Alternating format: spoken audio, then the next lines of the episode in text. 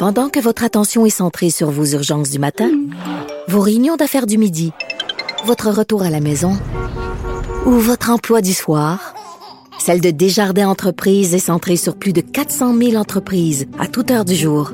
Grâce à notre connaissance des secteurs d'activité et à notre accompagnement spécialisé, nous aidons les entrepreneurs à relever chaque défi pour qu'ils puissent rester centrés sur ce qui compte, le développement de leur entreprise.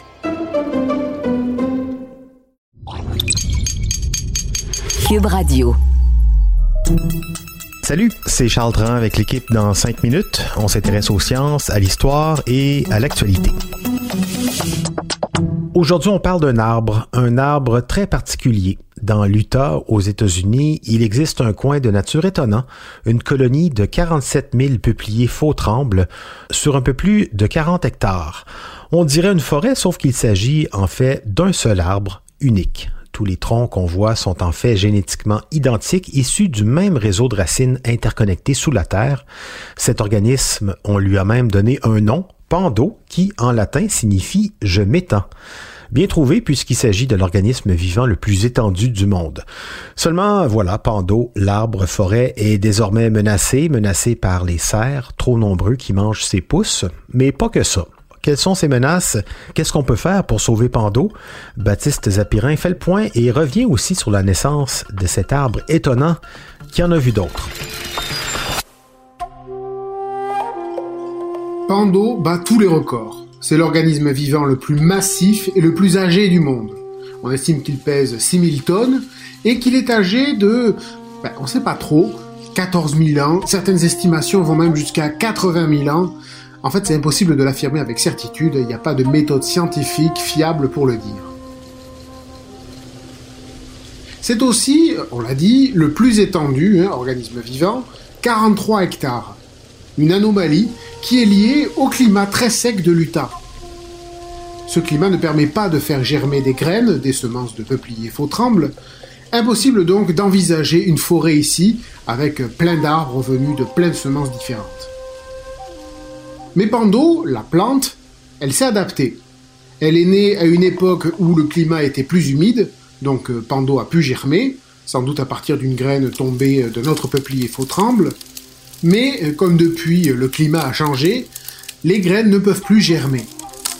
Alors Pando s'est développé autrement en développant des bourgeons que l'on trouve dans ses racines peu profondes Pando a étendu ses racines sur plusieurs hectares et des milliers de bourgeons ont germé là, directement nourris par les nutriments sous la surface, créant de nouvelles pousses de peupliers. Ces nouveaux peupliers ont à leur tour étendu leur réseau de racines, qui ont à leur tour fait germer d'autres bourgeons, et ainsi de suite, tout ce petit monde issu d'une seule semence originelle. On se retrouve donc aujourd'hui avec 43 hectares peuplés de 47 000 arbres une colonie de 47 000 clones en fait génétiquement identiques.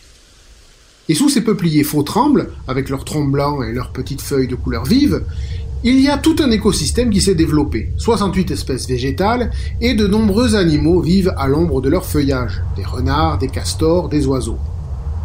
Tout cet écosystème repose sur le fait que les peupliers restent sains et bien droits, ce qui apporte donc une lumière particulière.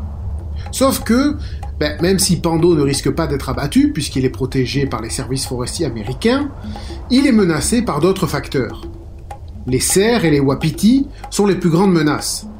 Et oui, ils sont désormais trop nombreux et euh, ils raffolent des jeunes pousses de Pando.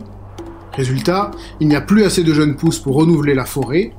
Alors il y a quelques décennies, les loups et les cougars limitaient le nombre de wapitis et de cerfs en les chassant, mais ben, nous les humains, on l'a encore échappé, ces prédateurs, on les a exterminés. Les cerfs sont désormais bien tranquilles, surtout dans une zone protégée où la chasse est désormais interdite. Au moins on s'en est rendu compte, on a mis en place des barrières pour empêcher les cerfs et les wapitis d'accéder à certaines zones.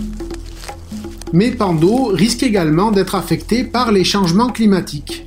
Il est né après la fin de la dernière période glaciaire, et depuis il a fait face à un climat stable, jusqu'au réchauffement actuel.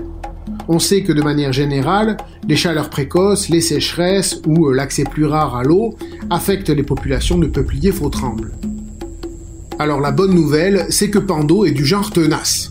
Il a déjà survécu à des changements rapides, en particulier euh, lorsque les colons européens ont commencé à habiter la région au 19e siècle, ou après la montée des activités récréatives au 20e siècle. Il a déjà surmonté des maladies, des incendies, les serres. On est quand même face à un organisme qui a changé son mode de reproduction pour s'adapter au climat. Alors moi je dis respect, je ne pourrais pas faire la même chose. Oui, et les scientifiques continuent d'étudier les secrets de la ténacité de Pando, sa résistance au climat difficile et à toutes sortes de problèmes qu'il a surmontés, parce que ça pourrait nous servir hein, pour mieux connaître les impacts de l'environnement, pour mieux savoir comment changer la trajectoire de ce climat que nous avons fait dérailler d'une manière ou d'une autre par nos activités envahissantes. Et euh, ça pourrait nous aider aussi tout simplement à, nous adapter, nous. Dans le fond, Pando, c'est pas une victime, c'est un nouvel avertissement. Lui, ça fait 80 000 ans qu'il s'est adapté à un climat trop sec pour lui, au manque d'eau, à un environnement moins propice pour l'épanouissement de ses jeunes pousses. Nous, euh, on n'en sera peut-être même pas capable. Alors prenons soin de notre environnement plutôt, ce sera mieux. Même Pando sera content. Merci Baptiste Zapirin, c'était en 5 minutes.